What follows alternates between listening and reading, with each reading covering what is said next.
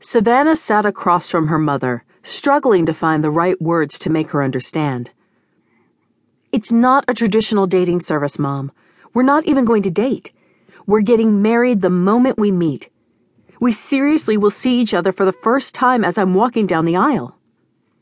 She knew it sounded crazy, but she absolutely loved the idea.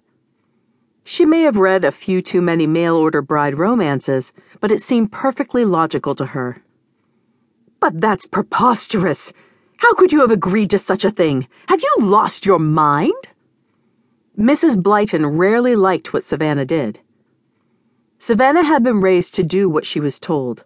She rarely opposed her mother in anything, except her career choice. Her mother had wanted her to be a nurse. Instead, she'd chosen to teach. She hadn't told her mother about her major change until right before her college graduation, though, because she knew her mother wouldn't approve. Every man I've met since high school has made it clear that he only wants one thing. I'm sick of playing dating games. I'm just done. I'm ready to marry. The woman that's running the business has a doctorate in psychology. She's put a lot of time and effort into finding the perfect match for me. Savannah took a deep breath, saying a silent prayer her mother would agree. Please come to the wedding. Wedding? You're marrying a man and you don't even know his name. How on earth can you call that a wedding? No, I don't. And I don't know where he lives either. I know he lives in the continental U.S. and he's a Christian. I know he wants to marry and I know that he's been specially chosen by a trained psychologist to be my husband. I'm going to go through with this. I'm not asking for your approval. I'm asking for your support. Savannah had rarely spoken to her mother in that tone of voice, and she held her breath waiting for the hammer to fall. She had a great deal of respect for her mother, but she needed to be able to live her own life.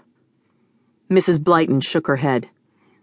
You don't have my approval, but I'll be at your wedding if it's important to you.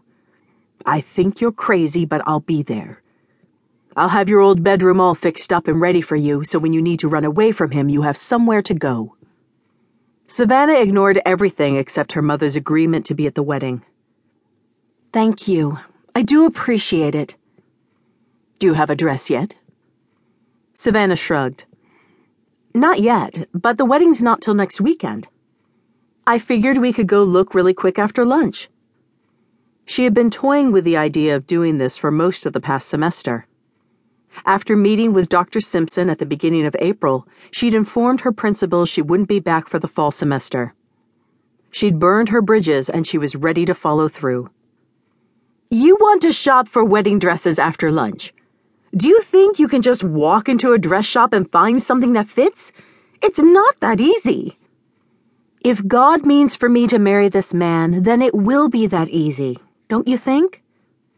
Savannah's mother had always taught her that faith was the most important thing a woman could have. Mrs. Blyton sighed. How could God possibly mean for you to marry a total stranger? Savannah ignored her mother's protests as they finished up their meal. The wedding will be here in New York, but I need to be prepared to go anywhere. I just hope wherever I do go, there's a need for teachers. She didn't want to give up her career just yet. Maybe when children came.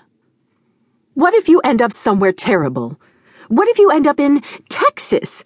Even little old ladies carry guns in Texas. You'll end up getting murdered for making someone angry in traffic.